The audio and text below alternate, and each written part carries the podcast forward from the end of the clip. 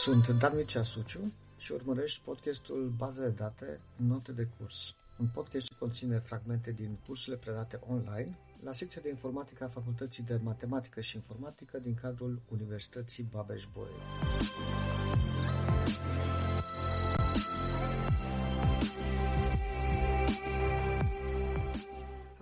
Bun, haideți acum să vedem uh, asocierile. Da? Deci am povestit despre clase, uh, să vedem uh, asocieri și o să luăm uh, toate combinațiile de multiplicități pentru asocieri și să vedem ce se întâmplă atunci când avem o asociere de 1 la 1 sau 1 la 0, 1.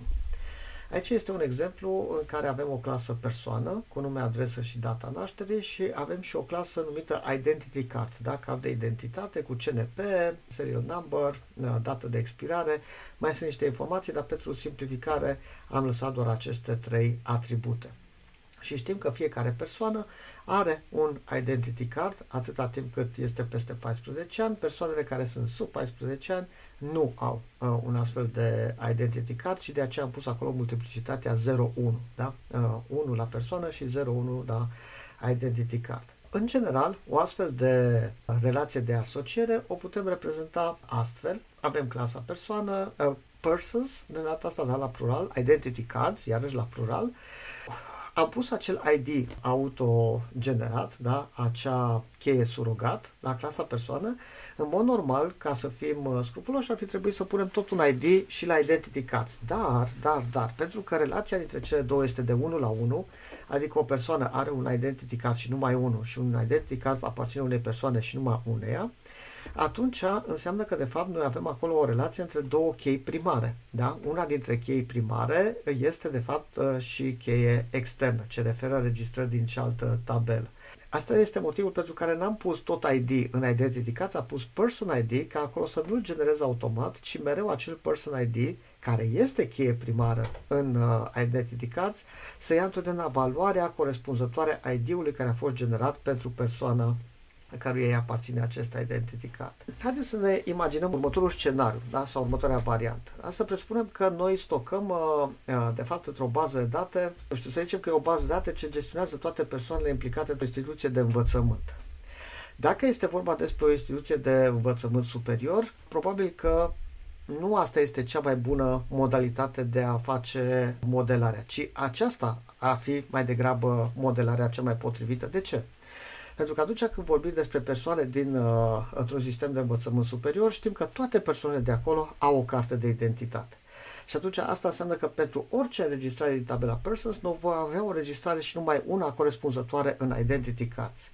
Și de ce să le punem în două tabele diferite? Doar pentru a face join-uri între cele două tabele atunci când trebuie să regăsim datele despre cartea de identitate ale unei anumite persoane.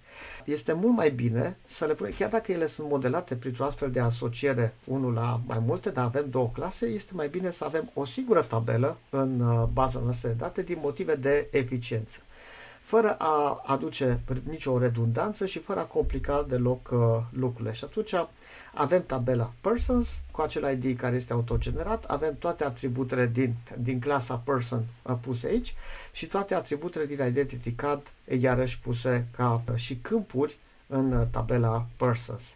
Dacă însă instituția de învățământ pe care noi o modelăm este o grădiniță, asta înseamnă că în afară de educatoare, toate celelalte persoane pe care noi le gestionăm în acea aplicație sunt copii, da? Sunt copii sub uh, șapte ani, de obicei.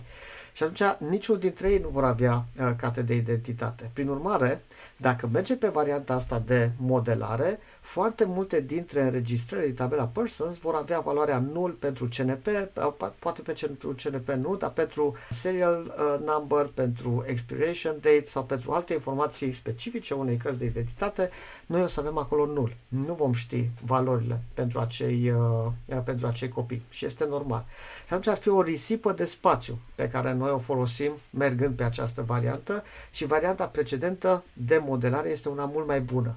Vom avea mult mai puține înregistrări în Identity Cards decât înregistrări în tabela Persons. Prin urmare și join-urile vor fi destul de atunci când avem nevoie de ele, vor fi destul de eficiente, nu să fie o mare, o mare problemă. Da? Încă o dată, uh, nu este varianta aceasta mai bună decât cea de-a doua sau invers, ci depinde foarte mult de problema pe care o modelăm. Uh, noi trebuie mereu să ne gândim la natura informațiilor, natura datelor pe care noi le vom stoca în acea bază de date și în funcție de lucrul ăsta, uh, de acest lucru să luăm decizia de proiectare corespunzătoare. Mereu având în minte modul prin care noi putem să creștem viteza de execuție a potențialelor interogări care vor fi lansate, care vor fi executate pe acea bază de date. Da? Deci e bine să știm că avem aceste două variante și cu motivele, cu argumentele care ar putea să stea la baza deciziei între ele, da? între cele două versiuni. Dacă avem uh, asocieri uh, simple de 1 la mai multe, da, 1 la n, atunci lucrurile sunt mult mai, mult mai simple în cazul ăsta, dar e exemplu cu clasa studenți, clasa grupă și fiecare student ține de o anumită grupă, într-o grupă sunt mai mulți studenți, atunci o să avem două tabele students și groups, da? la plural, o să avem câte un ID pentru fiecare dintre aceste tabele, care este autogenerat și la nivelul, clas, la nivelul tabelei students o să avem un câmp numit group ID, care nu este nimic altceva decât o cheie externă. Da? Care pointează către sau referă în reg- o înregistrare din tabela groups. Ce se întâmplă însă atunci când asocierile sunt de M la N, adică mai multe la mai multe? Da? Aici un pic, după cum știți, se complică toată povestea pentru că noi nu avem reprezentarea unei astfel de uh, relații între înregistrările a două tabele, da? M la N, avem sau 1 la 1 sau 1 la 1 la N. Așa am luat un exemplu destul de comun, în care avem cărți, o, o clasă carte, book, uh, și uh, persoane într-o altă clasă, iar relația dintre persoană și carte se numește authors, da? adică, cu alte cuvinte, o carte poate să aibă mai mulți autori, o persoană poate să fie autor a mai multor cărți. Da? Uh, asta este acea relație M la N. Știm că relațiile de genul acesta se reprezintă de obicei cu ajutorul unei a treia tabele, da? numită așa tabelă de legătură sau în engleză cross table, care trebuie să facă uh, legătura între entitățile, persoane și cărți. Da? Și asta ar fi una dintre reprezentări. Avem persons cu acel ID adăugat, books cu acel ID adăugat și avem, uh, luăm numele asocierii da? și numele asocierii de mai sus se transformă în nume de tabelă în cazul acesta, în, uh, într-un model relațional și Aici o să avem o cheie primară formată din două câmpuri, ambele câmpuri reprezentând de fapt chei străine. Una dintre ele referă o înregistrare din uh, tabela Persons, o alta referă o înregistrare din tabela Books. Da? Avem Book ID și Person ID împreună, ele reprezintă o cheie primară. Și asta este o variantă prin care putem să modelăm într-o bază dată relațională o astfel de asociere M la, M la N. Dacă însă apar și informații suplimentare, cum ar fi această clasă asociere pentru o asociere M la N, iarăși lucrurile s-ar putea să se complice puțin și aici să trebuiască să ne mai gândim la decizia pe care o luăm în ceea ce privește cheia primară a acelui cross table. Pentru că în cazul ăsta, da, avem într-adevăr o tabelă students și o tabelă courses și avem tabela exams, da, iarăși am luat numele clasei asociere, l-am transferat în această tabelă de legătură, noi puteam să decidem, la fel ca în exemplu precedent, să avem Student ID și Course ID împreună ca fiind, uh, ca reprezentând cheia primară a acestei tabele. Pe de altă parte, asta însemna că noi pentru un student și curs, da, pentru o pereche student-curs, noi putem să memorăm o singură notă. Dar noi știm că în realitate un student poate să ia mai multe note la un curs. Întotdeauna una dintre ele, ultima, este nota finală, dar poate să ia o notă într-o sesiune, o altă notă în sesiunea de reexaminare, etc., etc. Da? Depinde de promovare, mai poate să mai ia mai multe note. Dacă eu doresc să rețin tot istoricul acelor note, atunci este probabil uh, o idee bună să adaug și aici, la acestea tabele exams, o cheie primară care se autogenerează, o cheie primară surogat și pentru fiecare notă care este obținută de același student la același curs, eu să țin minte nota respectivă. O altă idee ar fi fost să adaug și o dată, data la care s-a luat acea notă și atunci student ID cu course ID și cu acea dată să reprezinte cheia. Dar deja lucrurile se complicau destul de mult. Eu pot să adaug data aici, dar tot este mai util, tot este mai, uh, mai practic să avem o singură, o cheie care e formată într-un singur câmp pentru această tabelă de legătură și în cazul ăsta uh, putem să alegem tot o cheie surogat. Nu avem decât ulterior în uh, definirea tabelei exams să spunem că Student ID și Course ID împreună reprezintă o pereche ce ia valoare unică, da? se zice că e unic, cu alte cuvinte un fel de cheie candidat, dar să mergem pe varianta utilizării unei chei uh, surogat. Cum ziceam, este mult mai practic. Bun, haideți să vedem uh, moștenirea. Uh, ce probleme avem uh, în moștenire? Și aici avem mai multe metode de, de transformare a moștenirii. După cum vă ziceam, aici e descrierea metodei 1, dar haideți să vedem pe un, uh, pe un exemplu. Uh, ce ar însemna această metodă 1? Da? Și uh, aici avem trei clase. Ta, uh, clasa person, cu nume, adresă, data nașterii, și avem uh, clasele student și, teach, student și teacher, ambele moștenite de la person. Da? Știm că studentul este un fel de persoană da? și profesorul este un fel de persoană, prin urmare pe, la student pe lângă cod și notă, probabil că e media generală acolo, avem și atributele nume, adresă și data nașterii, la fel și la profesor, pe lângă poziție, salar și un uh, atribut din acela boolean care ne spune dacă este doctor sau nu, dacă are doctorat sau nu. Avem iarăși nume, adresă și data nașterii. Sunt și informațiile atributelor definite în clasa person, moștenite da, și preluate de orice obiect care aparține clasei, clasei teacher. Și această metodă 1, care a fost descrisă în slide-ul precedent, presupune că noi creăm câte o tabelă diferită pentru fiecare dintre aceste clase. Prin urmare, o să avem o tabelă persons pentru clasa părinte și două tabele students, respectiv teachers, pentru cele două subclase, pentru clasele copii. Aici am pus pentru fiecare dintre aceste tabele câte un ID care se autogenerează, da, am folosit acea cheie surogat și am mai adăugat person ID la students și person ID la teachers. Ok, acum modelarea asta nu putem spune că nu e corectă, însă s-ar putea ca această modelare să exprime mai mult decât ne dorim noi. Adică, în mod normal, în această bază de date, așa cum este structurată, noi putem să avem mai multe înregistrări din tabela Students care să pointeze către aceeași persoană. Da? Cu alte cuvinte, aceeași persoană poate să fie student în mai multe, de mai multe ori. La fel și teachers, putem să avem mai multe informații acolo, mai multe înregistrări în tabela teachers, care iarăși să pointeze către aceleași informații corespunzătoare aceleiași persoane. Dacă nu ne dorim lucrul ăsta și ne referim întotdeauna la o singură facultate, atunci mai degrabă ar trebui să găsim o modalitate prin care să le punem unul la unul. Da? Informațiile pe care le găsim în tabela Students să fie unul la unul cu informații pe care le găsim într-o înregistrare de tabela Persons și la fel și pentru uh, Teachers. Și în cazul acesta putem să ajungem la o variantă de compromis de acest tip acel ID care se autogenerează, acea cheie uh, surogat, este doar la nivelul tabelei persons, iar la students, respectiv la teachers, o să am un person ID care reprezintă o cheie primară, dar nu se generează automat, ci totdeauna ia valoarea ID-ului din tabela persons, da? pe care o referă. Și astfel am reușit să obținem o relație de 1 la 1. Informații dintr-o înregistrare din Persons corespund unei singure înregistrări din Students, respectiv unei singure înregistrări din uh, Teachers. Ce mai avem nevoie în afară de aceste clase? Păi mai avem nevoie de a crea niște view-uri. Noi când povestim despre un obiect al clasei Student, în modelul din stânga, noi ne referim la faptul că acel obiect are toate atribute, toate cele cinci atribute, uh, pe lângă cod și grade și nume și adresă și data nașterii. La fel și pentru uh, un obiect al clasei teacher. Nu are doar trei atribute, are toate cele șase atribute, și name și address și birthday. De fapt, aparțin unui obiect de tip uh, de tip teacher. Și atunci vrem cumva să avem aceeași corespondență și în baza noastră de date și atunci putem să definim niște view-uri.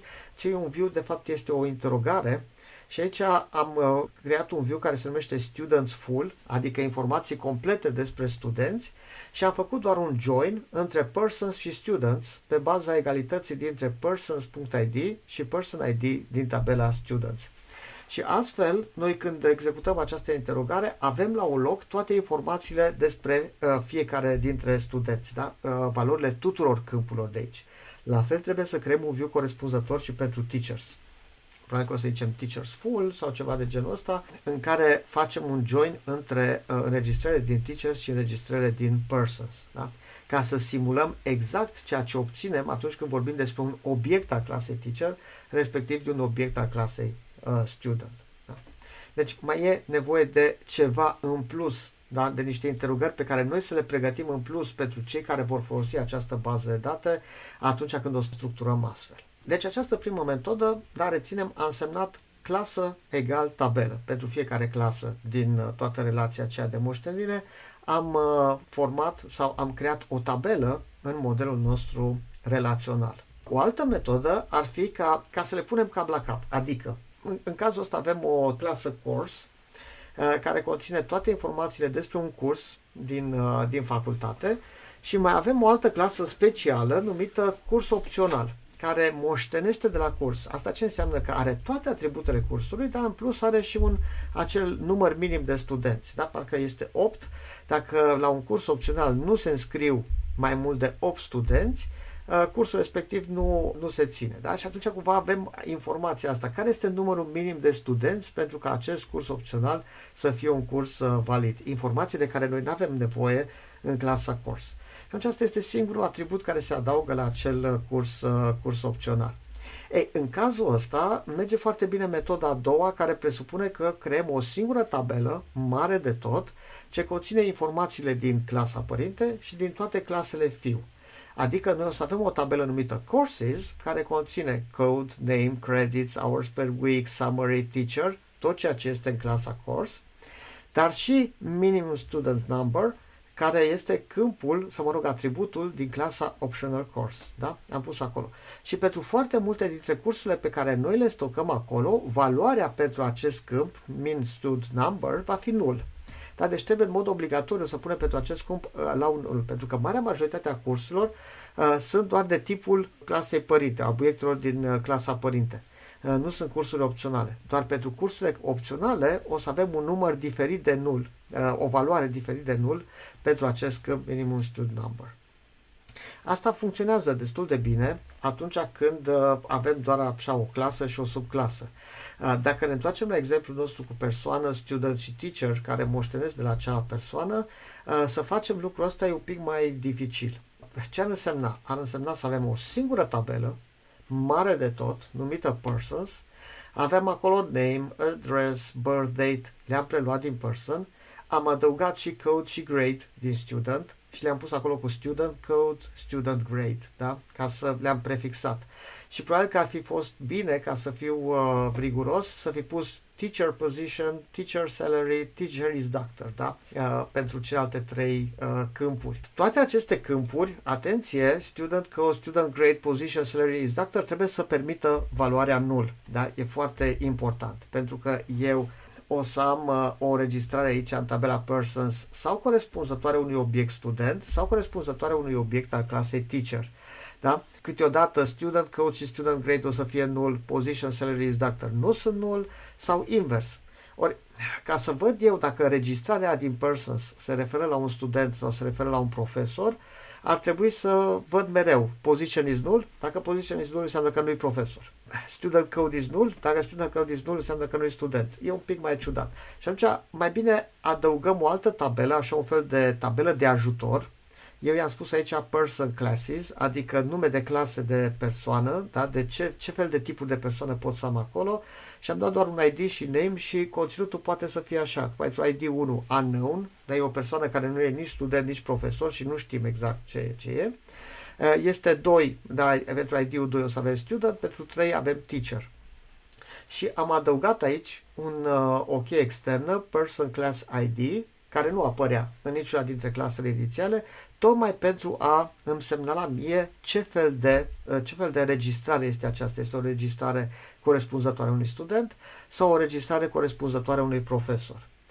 Uh, foarte ușor de uh, modificat, o astfel, adică să revenim puțin la, la exemplu precedent, două secunde, la metoda 1. În metoda 1, dacă cumva se mai adăuga încă, o, încă un atribut la nivelul clasei person, înseamnă că atributul ăla trebuia să corespundă și obiectelor studenți și obiectelor profesor. Foarte ușor se făcea această modificare modificând o singură tabelă în uh, baza noastră de date, tabela persons și acolo adăugam acel câmp și automat prin acel join pe care l-am făcut aici, noi puteam să punem uh, cap la cap informațiile pe care le regăseam într- în tabela Students cu toate informațiile, inclusiv acest nou câmp uh, din tabela Persons. Da? Deci această modificare trebuia făcută doar într-un singur loc. Da? Era ușor de întreținut o astfel de, de, de bază date. Dacă mai adăugam încă o tabelă, pe lângă student și teacher mai adăugam, nu știu, personal didactic auxiliar, da, secretary acolo. Da? Iarăși aveam name, address, birthday, dar poate aveam alte detalii pentru uh, o astfel de clasă.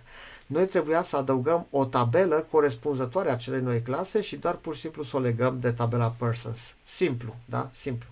Dacă mergem însă pe varianta aceasta, varianta aceasta o să mă duc așa la exemplu pe care uh, l-am văzut inițial. Ei, în cazul acestei variante, problema e că dacă adaug o clasă, o subclasă nouă, dacă adaug secretară, da, aici, care descendent al lui person, eu va trebui să adaug niște câmpuri în plus cu allow null în, ace- în tabela mea persons. Deci tabela asta persons ar putea să crească destul de mult, se tot adaugă atribute, se tot adaugă atribute pentru orice subclasă, subclasă nouă. Devine tot mai mare. Care ar fi avantajul acestei uh, variante? Avantajul este că toate informațiile sunt puse într-o singură tabelă. Eu nu mai trebuie să fac join-uri aici, pentru că toate informațiile despre persoane, despre profesori sunt în aceeași tabelă, toate informațiile despre studenți sunt în aceeași tabelă.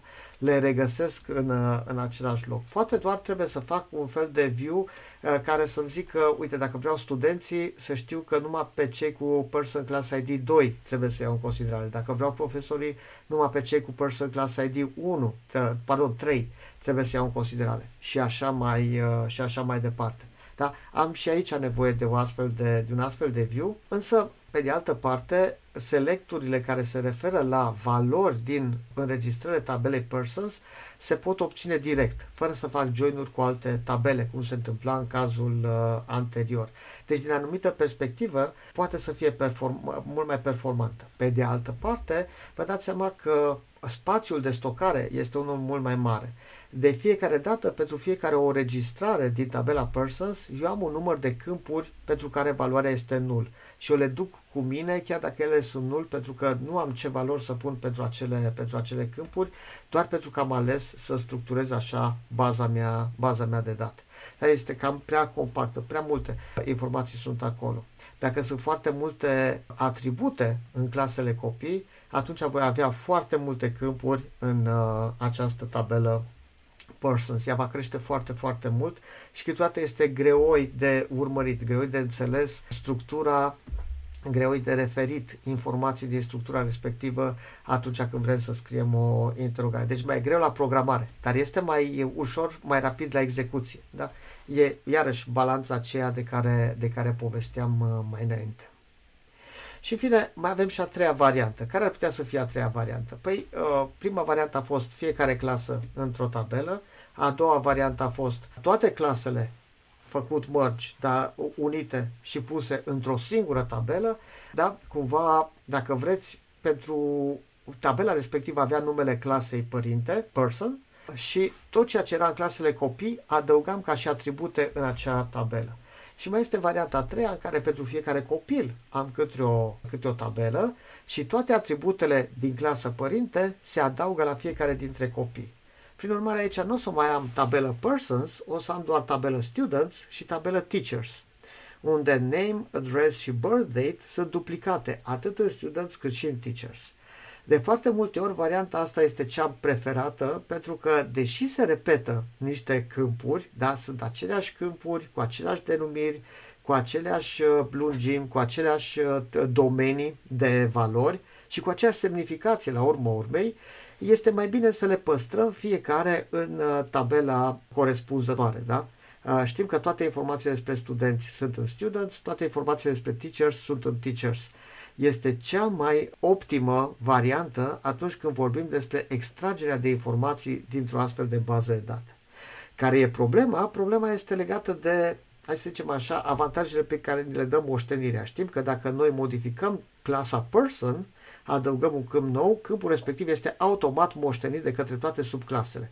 Ori aici, în tabele noastre, trebuie să avem grijă să adăugăm acel câmp și în students, și în teachers, și în secretary, în toate tabelele corespunzătoare claselor uh, copil. Dar să nu uităm de vreuna din uh, acele câmpuri să le adăugăm pentru fiecare dintre acele, dintre acele tabele. În rezumat, am văzut că această relație de moștenire o putem uh, modela într-o bază de date relațională în trei moduri, în trei moduri diferite. Fiecare dintre aceste moduri este mai potrivit unui anumit context sau altuia. Da? Deci depinde foarte mult de natura problemei pe care noi o modelăm și s-ar putea ca uh, metoda 1 să fie mai potrivită sau metoda 2 sau metoda 3. Dar noi putem foarte bine să avem în modelul nostru uh, orientat obiect 10 moșteniri și fiecare dintre acele 10 moșteniri să le implementăm folosind metoda 1, metoda 2, metoda 3 independente între, între ele, pentru că fiecare dintre moștenirile respective ne duc către uh, un astfel de mod de implementare. Este mai util acel mod de implementare, dar trebuie să luăm o decizie. Și decizia cum o luăm? Decizia luăm, o luăm pe baza ceea ce știm noi că se va memora acolo. Ce știm noi că se va uh, stoca ca date în acele, în acele tabele pe baza obiectelor din realitatea imediată care sunt modelate de tabelele respective. Deci e foarte, uh, e foarte important aspectul ăsta. Niciun sistem uh, automat de transformare a unui model obiectual într-un model relațional nu are informațiile astea. Noi va trebui să luăm astfel de decizii pentru a ajunge la cea mai bună variantă până la urmă în baza noastră de date relațională. Ei, ce se întâmplă în cazul agregării și compunerii? De ce mai multe ori agregările și compunerile sunt modelate similar cu asocierile? Asocieri 1 la 1, asocieri 1 la n sau asocieri m la n. Dar sunt și aici câteva variante pe care ar merita să le luăm în considerare cu totul și cu totul specifice și am încercat să găsesc un model cu trei entități care să includă atât agregare cât și compunere. Da? Și avem uh, chestionar cu un număr de uh, întrebări, uh, de chestionar grilă, să presupunem că acel chestionar este modelat prin acea clasă questioner în care aveam, avem sau questionnaire uh, care are atributul name, atributul date și atributul max time, adică timpul necesar pentru a răspunde la acel chestionar și uh, fiecare chestionar va fi compus din 30 uh, de întrebări. Acum, întrebările respective pot să compună și alte chestionare, dar de asta am pus o relație de agregare și nu o relație de compunere. De fapt, chestionarul este format din acele 30 de întrebări. Dacă nu am întrebările respective, eu nu pot să vorbesc despre chestionar. Este format din acele 30 de întrebări, dar întrebările respective pot să intre și în componența, unele dintre ele și în componența altor chestionare. Da? Și de asta am zis că un chestionar este format din exact 30 de întrebări, este compus din exact 30 de întrebări și o întrebare poate să fie asociată la 0, 1 sau mai multe chestionare. De asta apare acolo 0 și steluță. Pe de altă parte, pentru fiecare întrebare o să avem patru răspunsuri posibile, da? Uh, și numai patru. Și atunci este o relație de compunere și vă dați seama că acel răspuns n-ar putea să fie mutat de la o întrebare la alta răspunsul respectiv, textul din acel răspuns, din acel answer, este întotdeauna legat, dependent de întrebare.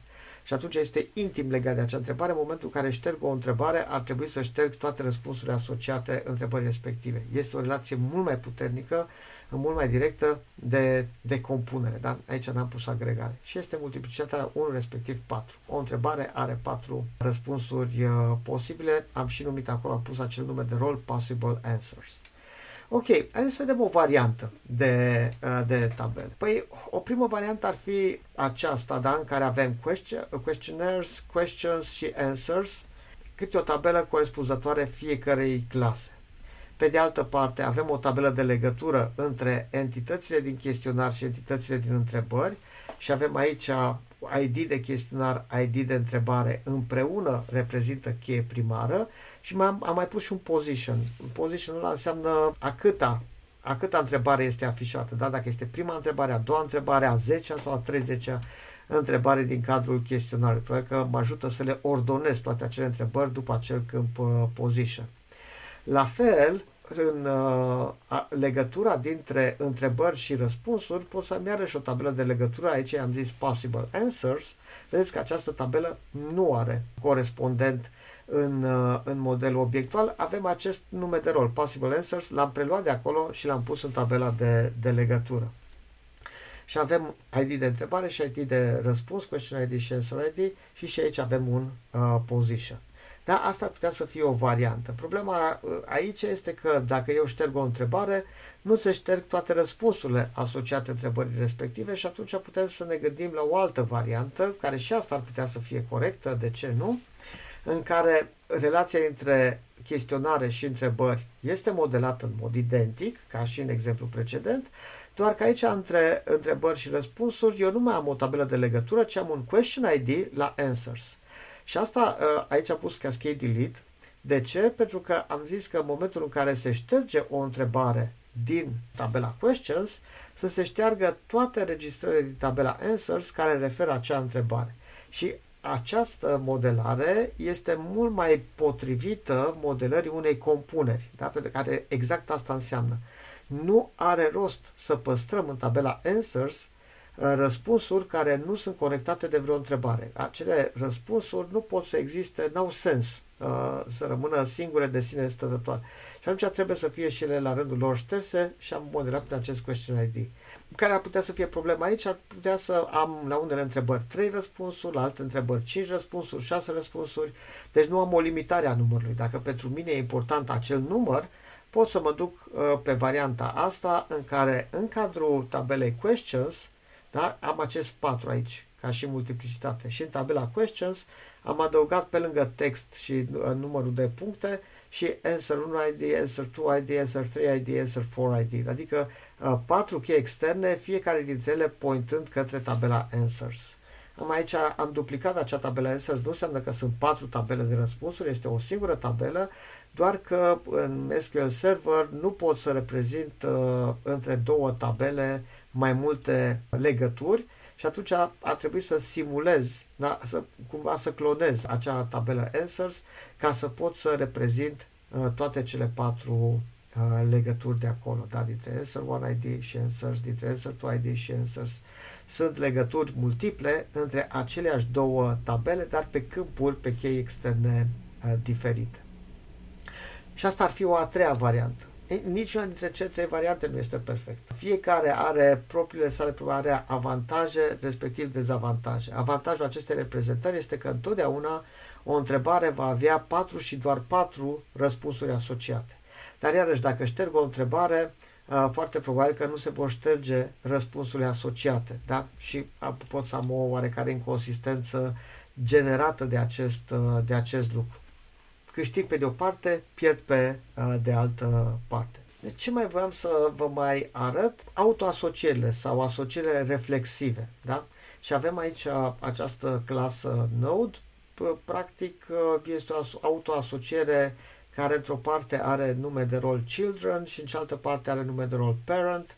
Cumva așa reușesc eu să modelez o structură arborescentă. Da? În care am un nod părinte, fiecare nod are 0 sau mai mulți copii și fiecare copil are la rândul lui 0 sau mai mulți copii, etc. etc. Dar pot să uh, modelez astfel, să reprezint astfel un, uh, un arbore. Și fiecare nod mai are și un atribut info acolo. Ei, uh, aici putem să modelăm în felul acesta. Da? Avem uh, acel info care reprezintă un câmp al unei tabele nodes, da? Pe de altă parte, tabela nodes are o cheie primară surogat, acel ID, și mai avem și un câmp care referă uh, părintele, da? acel parent ID, care ne spune nouă că uh, care este înregistrarea tot din nodes, care reprezintă părintele acestui nod, da? părintele nodului curent. Iarăși a trebuit să clonez tabela Notes, dar e vorba despre, de fapt, de aceeași tabelă, pentru că altfel nu reușim să reprezentăm legăturile de la o tabelă la aceeași. E, e vorba de legături între înregistrări diferite, uh, dar care se referă la o înregistrare din tabela respectivă, referă o altă înregistrare din aceeași tabelă. Sunt destul de păguboase astfel de legături, de autolegături la nivelul unei tabele, pentru că la un moment dat s-ar putea să avem o problemă și anume gândiți-vă ce se întâmplă dacă din greșeală pentru aceeași înregistrare pun, să zicem că am o înregistrare cu ID-ul 3 și din greșeală pun la parent ID tot 3 practic acea registrare nu mai pot șterge, pentru că în momentul în care vreau să șterg registrarea respectivă, mi se spune, îmi pare rău, nu pot șterge această registrare pentru că este referită de o altă registrare din baza de date. Dar e referită tot de ea însă, da? deci este o referință circulară. Și uh, singura modalitate prin care eu pot să rezolv problema asta, de fapt sunt două modalități. Una dintre ele este să modific câmpul parent ID cu altă valoare, 1, 4 și după aceea să o șterg, sau să șterg legătura pur și simplu din structura tabelei mele notes să șterg acea legătură, șterg după aceea registrarea și repun legătura. Adică să elimin constrângerea ca să nu se mai blocheze sistemul de gestiune a bazelor de date în momentul în care eu vreau să șterg, nu mai șterg de constrângerea respectivă, șterg registrarea și după aceea reaplic acea constrângere. Lucru care e de la sine înțeles nu, nu, e, foarte, nu e foarte bun de ce? Pentru că în momentul în care eu am eliminat acea constrângere, până când o repun la loc, s-ar putea ca alți utilizatori care accesează aceeași bază de date să introducă date inconsistente în, uh, în tabela mea. Lucru pe care nu mi-l, uh, nu mi-l doresc. Și atunci, da, trebuie să utilizăm cât de rar se poate astfel de uh, legături dintre uh, câmpuri ale aceleiași uh, tabele. Dar putem să avem referințe circulare uh, Uh, și între două tabele. Da? De pildă, dacă aici, în clasele pe care noi deja le-am, uh, uh, le-am discutat și le-am văzut, clasa question și clasa answer, noi avem două relații între ele. O relație de agregare, pe care o știm deja, o întrebare e formată din patru răspunsuri, mă rog, sau o relație de compunere. Pe de altă parte, mai avem încă o relație de asociere care spune care este răspunsul corect din cele patru. Da? Și am uh, această, uh, această legătură. Ori noi va trebui să modelăm ambele relații, și relația de agregare și relația de asociere în baza noastră de date. Și aici o să apară acea referință circulară. De ce?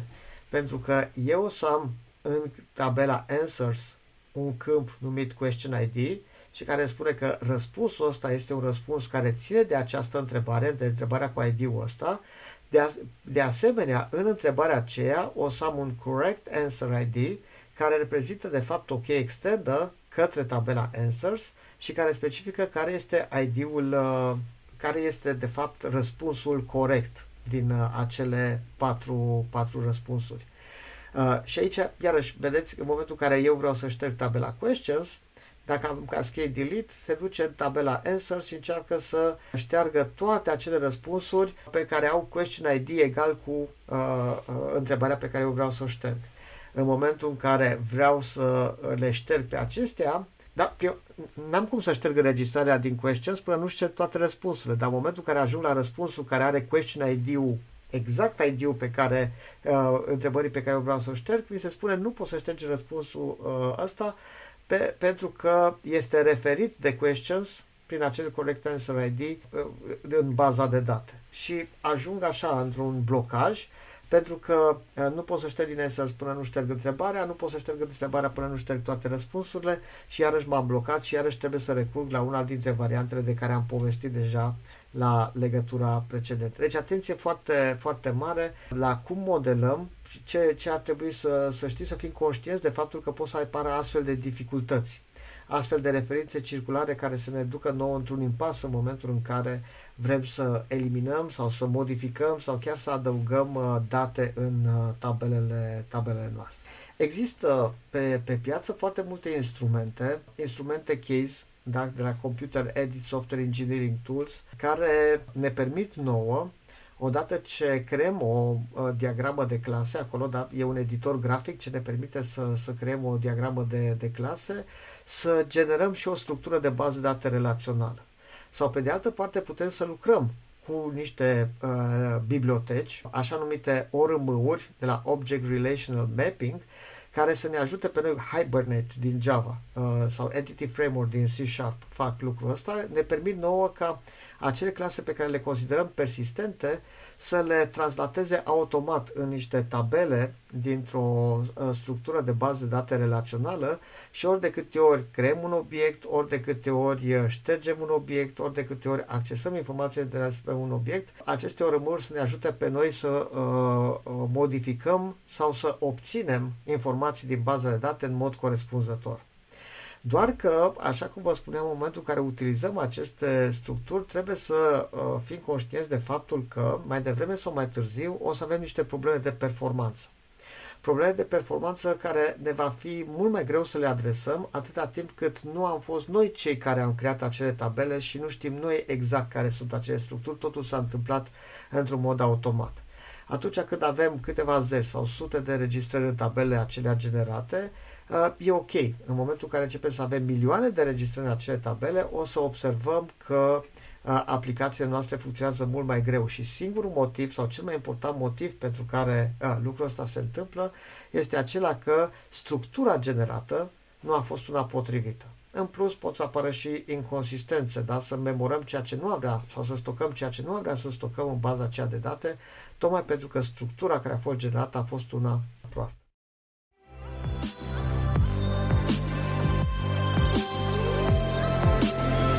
Ai urmărit un episod din Baza de date Note de curs, un podcast semnat Dan Mircea Suciu. Acest podcast poate fi vizionat pe YouTube sau ascultat pe Spotify, Apple Podcasts sau Google Podcasts. Abonează-te pentru a asculta și episoadele următoare.